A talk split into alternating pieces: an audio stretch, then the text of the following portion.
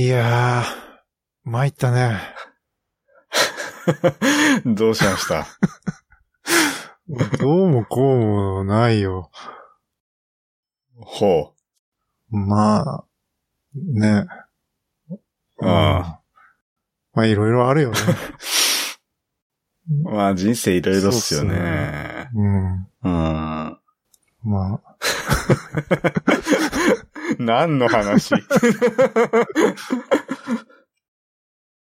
最近、あれだね。結構勉強会に行ってますね。ああ、そうっすね。うん。今日もね、うん。さっきまで、はい。あの、目黒 ES、うん。えー10回目？10回目ですね。えー参加してきましたね。そうですね。まあ、ドット ES で、エクマスクリプトの勉強会なんで、まあ、フロント系の、JavaScript 系の勉強会ですね。うん。えーそうっすね。ああ、メグロ ES はなんか、数ある勉強会の中でも、なんかとりわけ濃いなって、毎回思うんですけど。うん。うんうん。JavaScript って、え、 ECMAScript って言っても、なんだろうな、もう、それもう ES の範疇じゃない みたいなのが、なんですかね。まあ、もうみんな、あれですよね。 React、Angular、Vue とか、あまあ当たり前で、 Flow とか TypeScript も当たり前で、じゃあ何やるって、まあ、ちょっとブラウザのソースコード読んでみましょうかみたいな、そういう、うんじゃあ、ちょっっとコンソールログの中身、うんえ、コンソールログみんな使ってるよね。中身見てみようか、みたいなね。えって。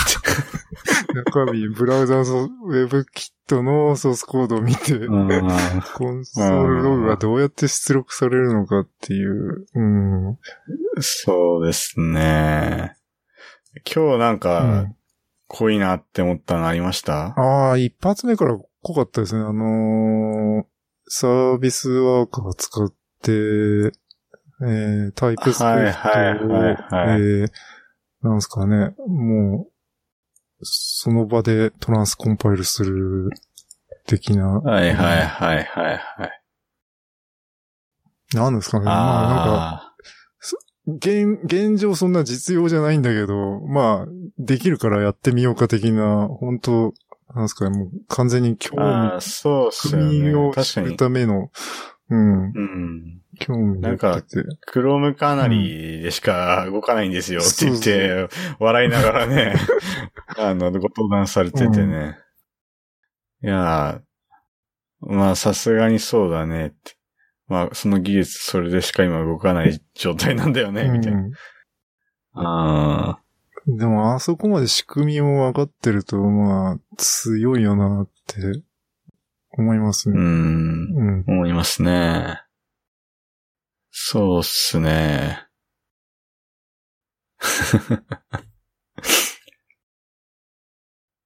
僕、そうっすね。なんか面白いなって思ったのは、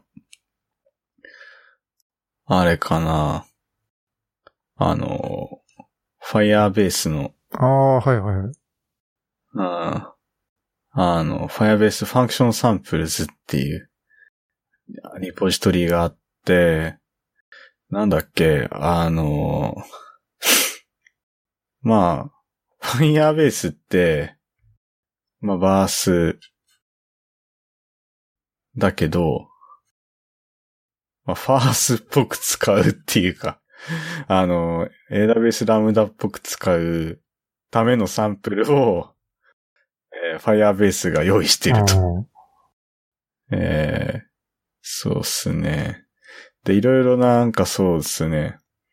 あの、登壇されてた方が、あの、説明してくれていましたけど、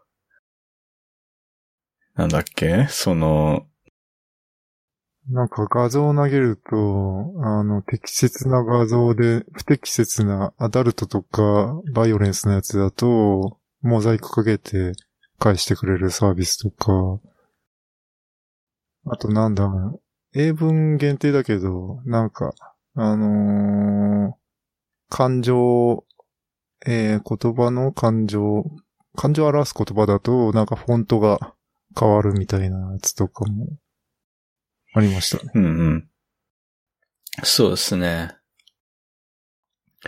いや、なんか、気軽に使えそうで、まあ、ただ、あんまりまだこう、知られてないっていうか、そうっすね。使こんな使い方してる人、まあ、そうですね。リポジトリ自体は1000スターは超えてるんで、結構いそうな感じではあるけど、なんだろう。まあ、1000スター超えてるって言うと僕がちょっと前にハマったフェノミックあたりぐらいのインパクトだと思うんで。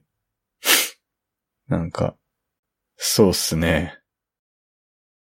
なんかちょっと追ってる人が見そうなリポジトリだなっていううん印象を受けましたね。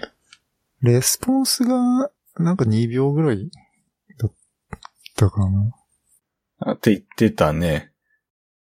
うん。まあちょっとラグがある。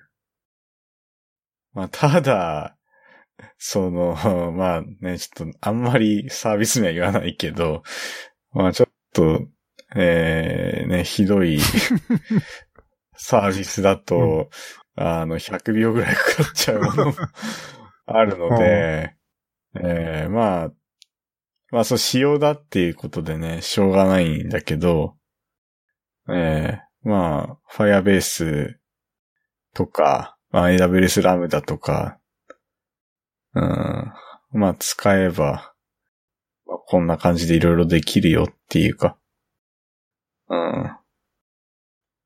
そうですね。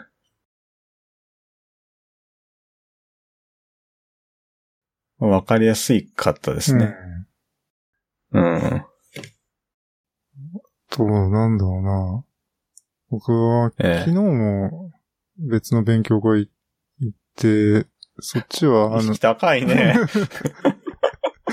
ええ。そっちはあの、エルムの話をしてくれるっていうんで、まあ行ったんだけど、まあ今日もええ。ちょっと似たような、似たようなっていうか、あの、まあ、フロントで、まあ React 使いますよねって言って、で、 React って、まあ、ただの表示ライブラリだから、まあ React 使うなら Redux も必要で、えー、まあ、 webpack も必要で、で、まあ、バベルも必要で、まあ、ウェブバックデブ、デブサーバーとかも必要で、まあ、 TypeScript も必要、 Flow とかも必要で、あれもこれも必要で、つ上げてったら、まあ、2、30ぐらい。でそこまでやっ、行ってやっとコンポーネントかける。コンポーネント作れうんて、コンポーネント作ったら、次必要なものがリダックスが必要で、みたいな。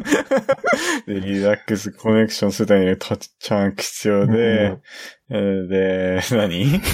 そういや、必要なものをね、こう、いろいろあるね。そうですね。まあ、まあ、方々で言われてるけどね。うん。まあ、フロントエンドの複雑化みたいな。まあ、でもまあ、うん。そうですね。で、結局なんだっけ？まあ、締めが、まあ、途中は、そうですね。まあ、 React の boilerplate とか使いましょうみたいな話だけど、なんか、き最後は、まあえー Haskell、Haskell 勉強しようよ。ハスケル、そういう複雑な JS 環境とかでも、まあ、ハスケルやってれば楽勝でしょっていう。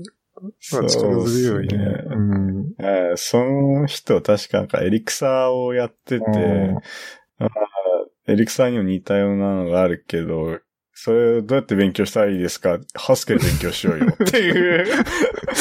話で。そうなんですね。だから、なんか React の、その、 boilerplate にもある reselect でしたっけ？そういう機能が、 Haskell の Control.Lens のようなもの？って言って、じゃあ Haskell 勉強しようよっていう流れで話してて、そうですね。あ、そうっすね。って。やっぱね、いや、なんか、あれですよね、日々こう、ひしひしと、こう、関数型言語の、なんか圧力の高まりを感じるんですよね。おー。感じませんか？いや、感じてるね、すごい、僕も。その、なんだろう、自分がその、ちょっと昔にハスケルやってた時も、やっぱ、なんかそういう関数型おじさんみたいな人がやっぱいて、やっぱすごい盛り上がってたんですよね。モナド、モナドって。そうね。いやー、その時は怖いなって思ってたけど、まあ今ね、思えば、まあ、勉強した方がいいっすよねっていうか、うん、まあ僕も、ちょっとね、うん。本を買おうと思って。うん。そう、僕今ね。日、ちょうど、ハスケルの、あ、ええ。今度行く勉強会が、そのハスケルの本を、読書会っていうのがあって、まあちょうどいいから、ええ。それ用の、こあの、指定図書があったんで、それを買って、うん。今日から読もうと思って。えーハスケルによる関数プログラミングの思考法っていう、もう表紙に虎の絵が描いてある力強い本を。なるほど。みんな、こう、ね、力を求めてんだなっていう感じがしますね。うんええまあそうっすねも JS、JavaScript だってね、軟弱だからこういろんな、もう、ね、型をつけたりとかしなきゃいけないわけでね。うん。関数型だったらもう最初から強いですよってええ ことかな。うん。ああ、なるほどね。で、昨日行った勉強会がそのエルムの話だったんだけど、まあエルムもその、まあ関数型言語なんだけど、まあその時の話がちょっと似てて、まあフロントエンドってこう、まあ jQuery でやってきて、でバックボーンとか出てきて MVC に乗って、で AngularJS、Angular1 が出て、で、まあ、それらが全部死にました。死に、死に絶えましたっていう状況で、まあ結局行き着いたのはまあ React ですよねっていう話で、で、まあええ React でも使うにはいろいろやっぱりさっき言ったもろもろの手続き30個ぐらい必要で、で、それって Elm だったら全部 built-in だよって言ってて、うん。うん。だから、まあ、 React で満足せずに、攻めの姿勢で行くなら、Elm だよっていう。ああ。 Elm はその関数型言語で、しかも Virtual DOM を実装してるから、まあ最終的に吐き出されるのは、あの、ただ JavaScript なんだけど、まあ、そういう、もう React でやってるようなことを全部関数型で書けるよっていうのは、まあ、うん強いなって。うん。まあ、関数型言語っていうぐらいで、まあ、なんだろうな。型の強さ的なところでも、LM とか、まあ、ちょ、さっきも上がったけど、ハスケルっていうのは、まあ、型強い 言語で、まあ、僕は多分スカラとか Java とかよりも型強さ的にはまあ、位置づけとしてはかなり強い方ってまあ認識なんだけど、なんだろうな。まあ、あとあれですかね。言語プラスフレームワークな感じのイメージが LM にはあるんですけど、そうですね。僕もまだ実際使ってない、昨日聞いたばっかなん、話聞いたばっかなんで、うん。ただ、あの、そのエルム語ってくれた人は、今度エルムの本を出すぐらいな人なんですけど、その人に聞いたら、あの、その人自身も、いや、ハスケルは挫折したんだけど、エルムはええ。いけたっていう話をしてて。もうなるほどね。だからこう、日々高まるうん。ハスケルのような圧力にも、エルムだったら、まあ、結構、耐えられると。あー。なんですかね。まあ、そうね、あと、ランタイムエラーが起こらない、起こり得ないっていう話してて、まあなぜなら、あれだよね。まあ、その、エラーのない状態にしないとコンパイルが通らない。はいはいはい。いやー、なるほどね。だからエラーが出ないと。うん、まあ、そうね。まあ、ああんまり説明が、うんちょい必要な感じはするけまああれですかね。だから、まあ性的型のメリットっていうか、まあそこですよね。まあ、なんだろう、コンパイル時に型検査とか入ることによって、えー まど。ああ、なんていうんですかね。そこの時点で、えー、まあそうだね。言語機能的にも、まあ必要最小限にこういろいろ絞って設計もされてるから、なんだろうな。うん、まあ、メリットとしては、あなんだろう、その、まあ、コンパイル時に余計なこと考えなくて。で、吐き出されたものも JS みたいな。まあ、ブラウザで確認できる。まあ、そういうところがこう、ちょっと、まあ、ハスケルよりも、なんだろうな、敷居というか、ハードルが低くなってるというか。うーん。うん。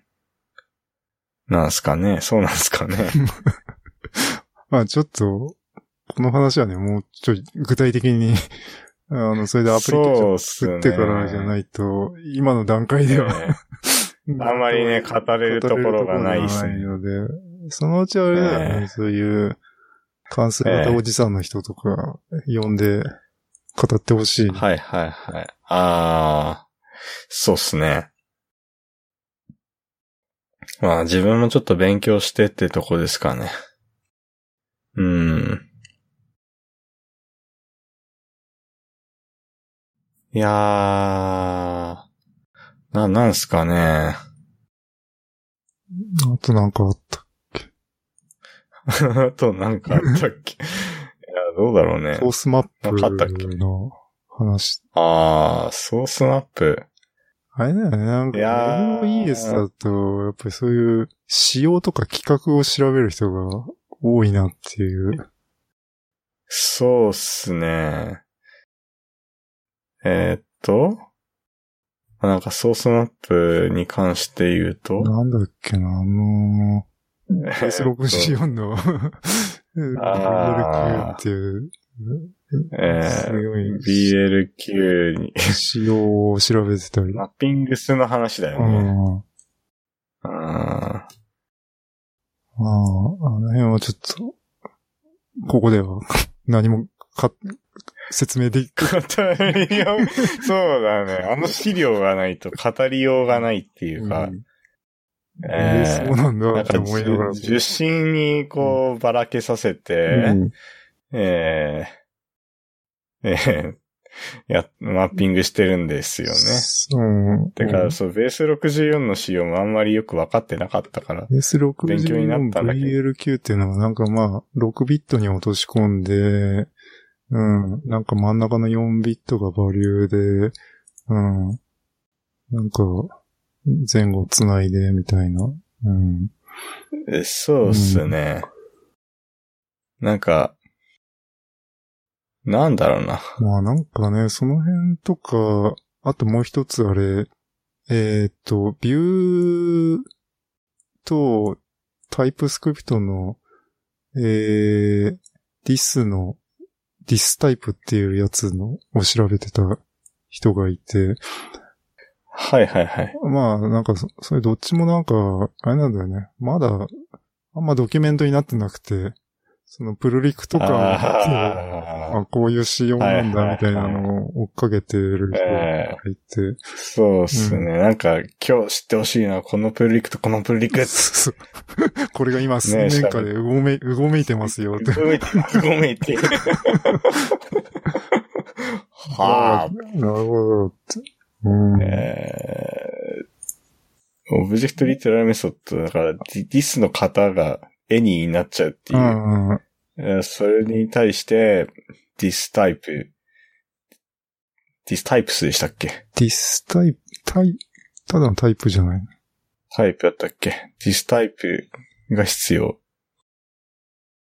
使うと、まあ、いちょっと良くなったっていうか楽になったっていう話えー、へえ、って。いや、それもやっぱなんだろうね。ちゃんとこう、ビューでタイプスクリプトで使ってないと、このプルリクには行きつけないっていうか、そういうとこですよね。そうですね。うん。へえ。確かにそれもなんだろうな。まあ、仕様、仕様というか。まあ、仕様を見て、やってきてますよね。うん。まあね、なんか、その面白いネタがあったら、もう話したいなって、ちょっと、思いましたね。ほなんだねなんかないかなって。寺川くんあが、ーまあ前、ほんと小ネタだけど、言ってたのはいはいはは、Webpack 1から2への過渡期の時に、まあ僕らが追っかけてたフェノミックってライブラリでは、その Webpack のバージョンがなんか両方併用できるようになってて、でその、実際使う、使ってるバージョンを、そのフェノミックのソースコードの中で判定するときに、やってた技があって、それがなんか、面白いなまあ、あー Webpack のソース自体にそのバージョンっていうの書いてなく、ないんだけど、その Webpack の1と2の違いの分、なんかそこを判別できるところがあって、それがなんだっけ、えーなんかタイポが入ってた。えーそうですね。なんかその一つ、ひなんか必要なメソッドみたいなので、その、タイポしてた、その、メソッドがあって、そのタイポしてるメソッドは2になった時点で、まあデプリケーションされて、もうそれが、えー入ってない状態になってるから、そのメソッドがあるかないかで、判定してたっていう。ほうって。すごいなっていう。うん。うーん。いや、すごい、技っていうか、これよくあんのかなって、すごい。ああまあちょっと、うん。うーん。そうだね。だから、単にそういう判別法っていうんじゃなくて、そう、そういうことをする経緯を、こう、ちょっと惚れそうな感じが、うん。そうっすね。なんだろうね。でも、そ、そういう、なんかそういう情報が集まるようなえ場だなって。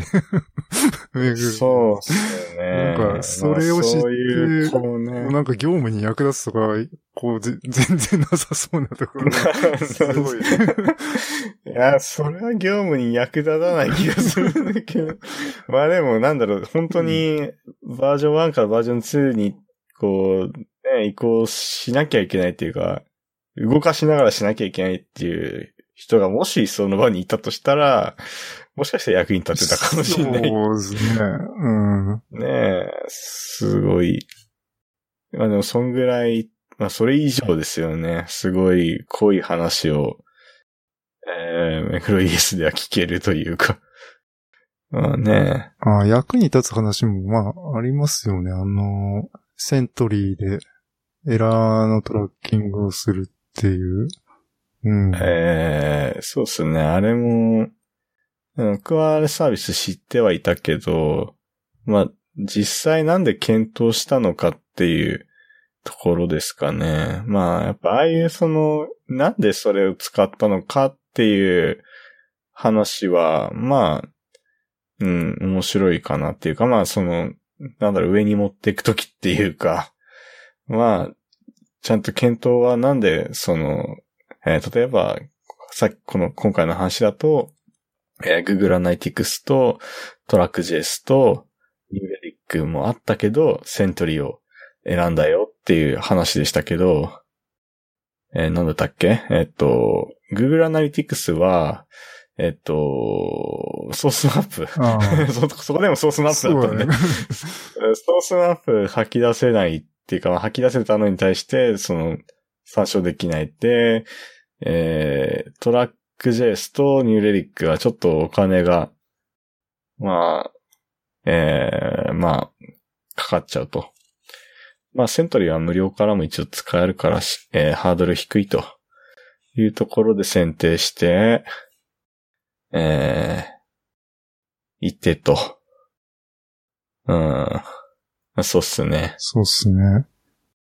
まあ、それに、その話題が、こう、ツイッターで流れてて、それを、お参加者、そあの、今日は参加されてなかったクラミーさんっていう方が、エア参加して、ツイッターがセントリーの話してるの？って、あ俺もしたかったって。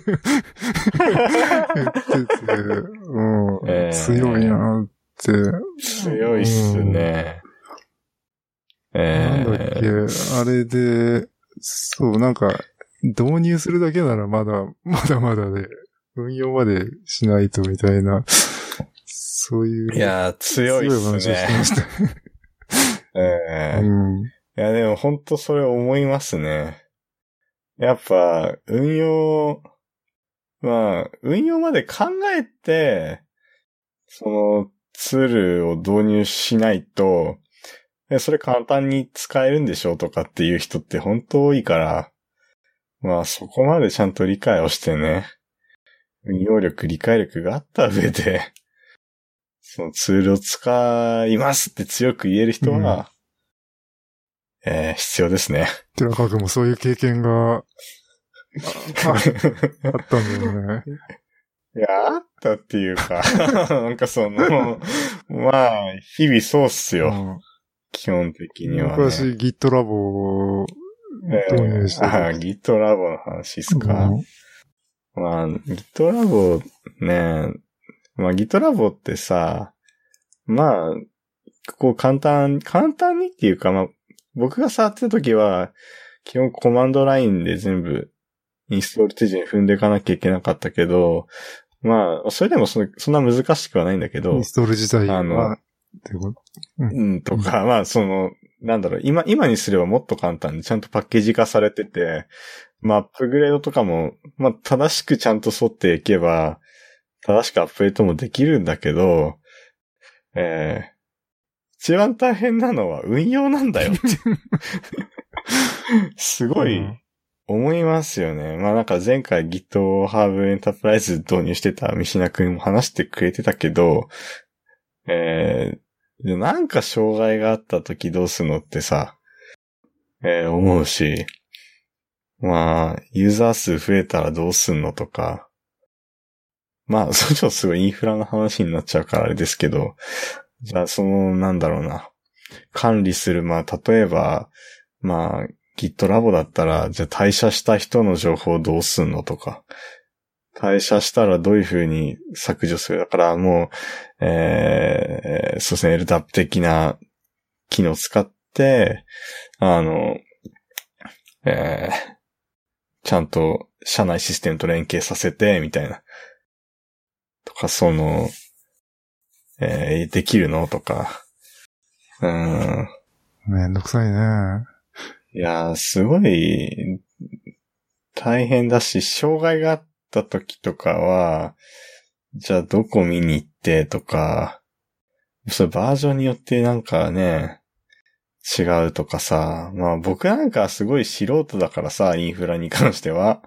もうなんかその、障害があったり、アップグレードでこけたりとかしても、なんだろうな、まあさ、GitLab に関しては、その、まあ、なんだろう、アップグレードするときに、ちゃんとその、ちょっとイレギュラーな操作をするとき、アップグレードでちょっと必要に、このツール必要になりましたみたいなところ、ちょっと書いてくれてんだけど、そこですらこけるっていう。ん。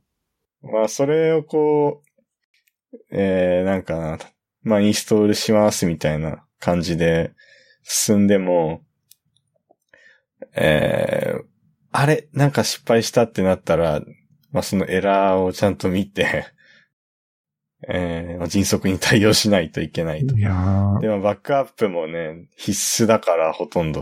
やっぱもう、バックアップにスナップショットをうん重ねて撮っといて、まあ自動で撮る感じですよね。そう、僕も、昔 GitLab を結構バージョン低い時に使ってて、やっぱなんか、ね、バージョン浅いうちさ、バージョン上がると結構マイグレーションが大変で、うんええなんか、でも、まあ個人で使ってたからもうこけたら、じゃあいいやって思って、新しくインストールし直したりとか、うん、マイグレーションせずにこう、新しいバージョンでやったりとかし、してるけど、ちゃんと引き継いでいくとかすると大変だな。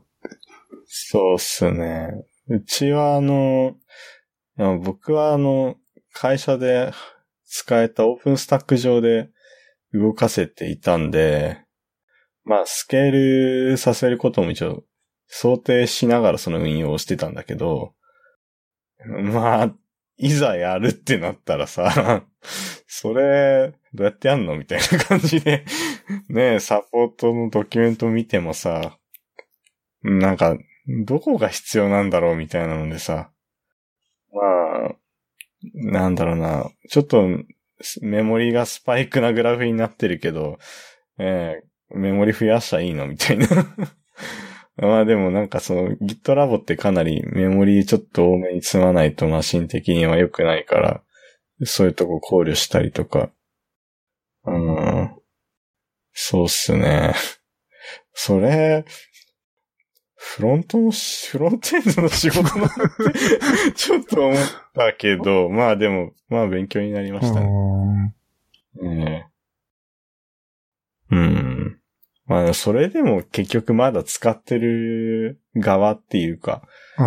まあ、そういう側だし、まあ、そうですね。だから、GitLab 使ってた時は、そうそうそう、GitLab Pages っていうの今あるけど、その GitLab Pages、そう、GitHub Pages みたいなね、あるんだ。ツールがつい最近できへて、それもなんか、僕、そういうツールが GitLab にないから、欲しいと思って、そう自分で作ったのよ。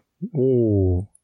でそれも、なんだろう、やっぱ、全然自分で作った程度では、もう何の、何も良くなくて。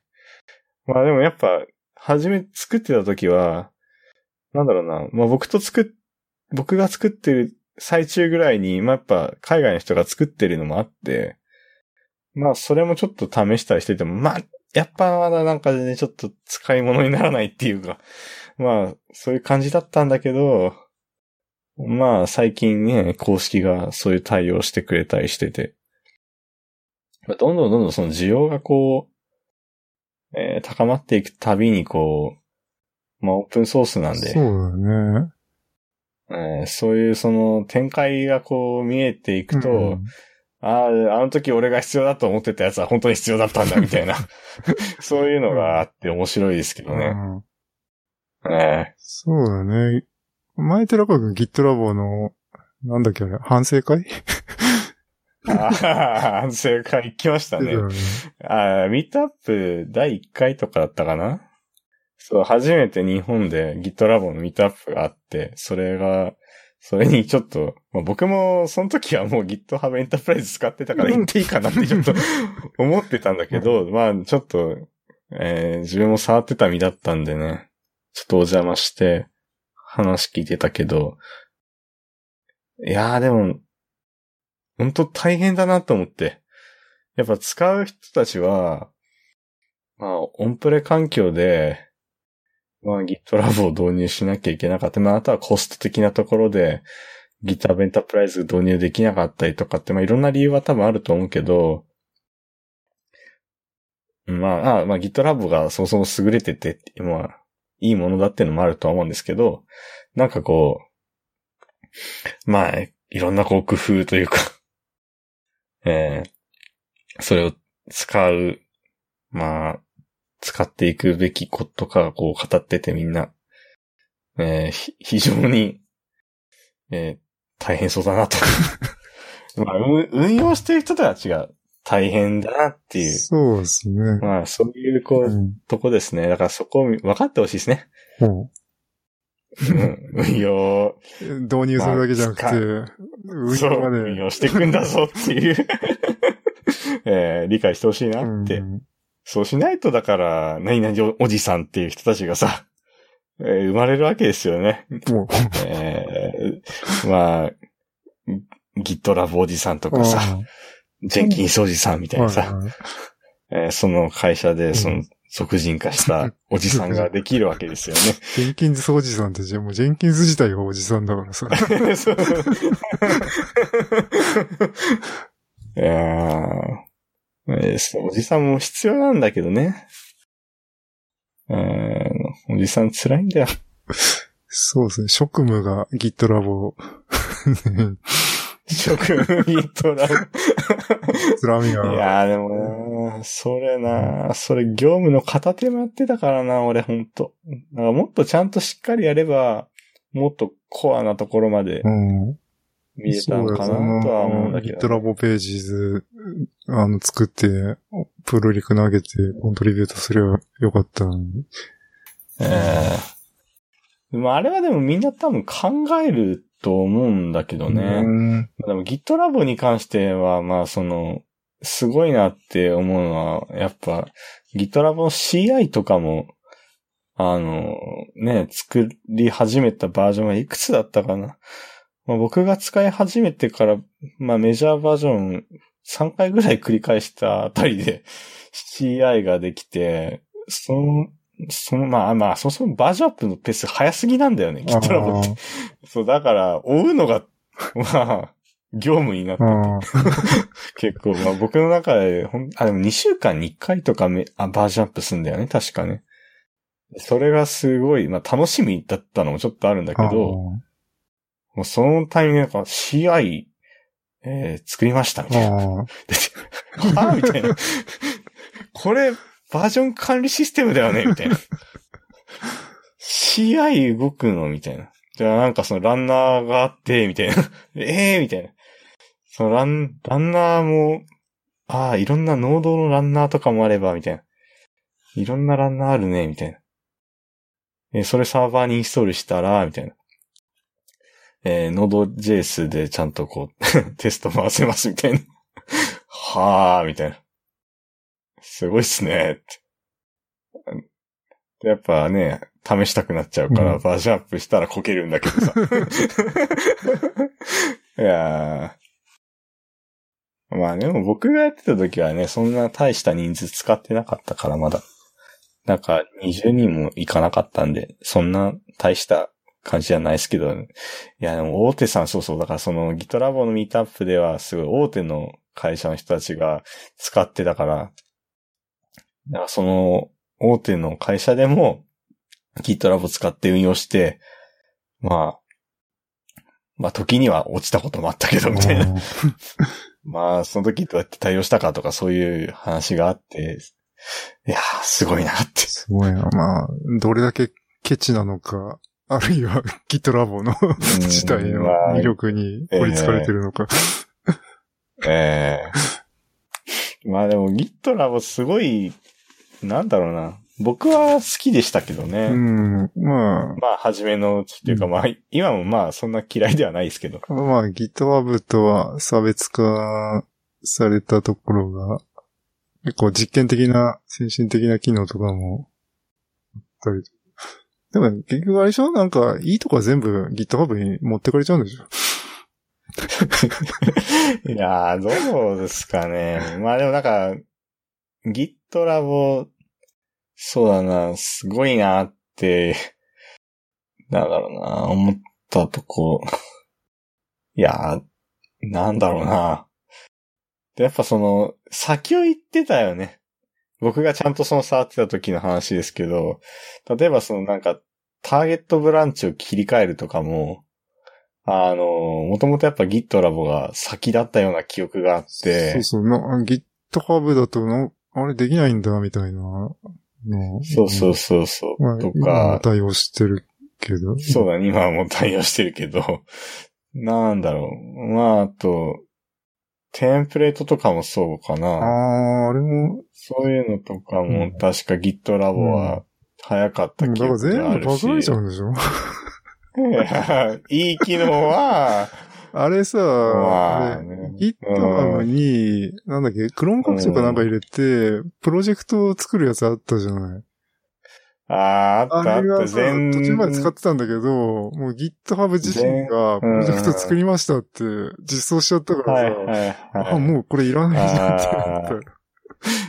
えー、全ハブとかだっけ、全ハえー、なるほどね、うん。あれもそうっすよね。だから、まあプロジェクト、そう、だからプロジェクト的なやつも、Git ラボもなんかすごいああっズて、ねいやなんか、そうそう、それがすごい、なんだったかな。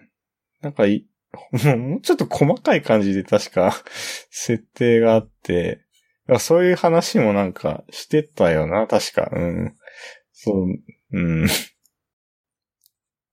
いやあの、そうね、ちょっとギギートアップのタイミングで、あいや、GitLab、あの、一周潰しま、祭りやってたよ。ー。はいはいはいはい、あー懐かしい一。周がもうすごいいっぱい溜まってるから、あの、これからこの期間、1ヶ月ぐらいで、あの、コントリビュー、いっぱいコントリビュートした人に、うんなんかグッズを差し上げますみたいな。ええあーありましたね。いやーあれ、一周今どうなんだろうんう。7516ある すごいね。ね。全体、クローズしたのを含めると23,778。おあれですね、GitLab CE っていうコミュニティエディション。バージョンで、そんだけありますね。いや、もう絶望するね、そんな一周が。いや、見れないでしょ。まあ、これをまあ、祭りで解消だっつってもね。その祭りに乗れるのどんだけタフな。強い人だなタフなんよね。うん。あ、でもちょっと楽しそうよね。そうだね。マージリクエストが414今ありますうね。ん。えそうね。1000に比べたら、まあ100の単位はまだなんとかなるかみたいな 風に思えちゃうけど。えええ思えないよ。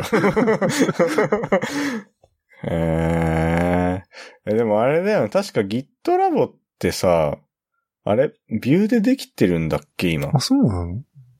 あれ違ったっけ、?GitLab じゃなかったっけ、うんなんか、そう、なんかバージョン上がった時に、その辺全部書き換えましたみたいなあ話が上がってて、うんでだからちょっと、ビューされたい人もウェルカムですよ、みあ。たいなああ。感じで確か言ってた気がしたんだけど、違ったかな？そうアセット、JS、あー、ちょっとソースコード見ないとわかんないな。あー、普通の JS だな。ドットビューとかないな。うーん。そうそう、なんか、ういろいろ書き換えてるよっていう話が上がってて。うん。えー、そうっすね。まあ、ビューの話も。ああ、やっぱそうっすね。ありますね。Why we choose views just. なぜ私たちはビューを選んだのかって。はいはいはい。やっぱありますよ。うんいやー、風間さん、ここにコミットすべきじゃないですか。確かにね。ああ、2016、10月の、そうね、ビュー2が出たタイミングで、ちょうど、対応したんですね。うん、だからこういう話もそのミートアップであって、だから、なんか、ビューとあともう一つなんか面白いスタック、テクノロジースタックがあったけど、なんかそのあたり使いたい人は GitLab にコミットしてくださいみたいな。そこを押すとこうみたいな。まあ、うーん、みたいな。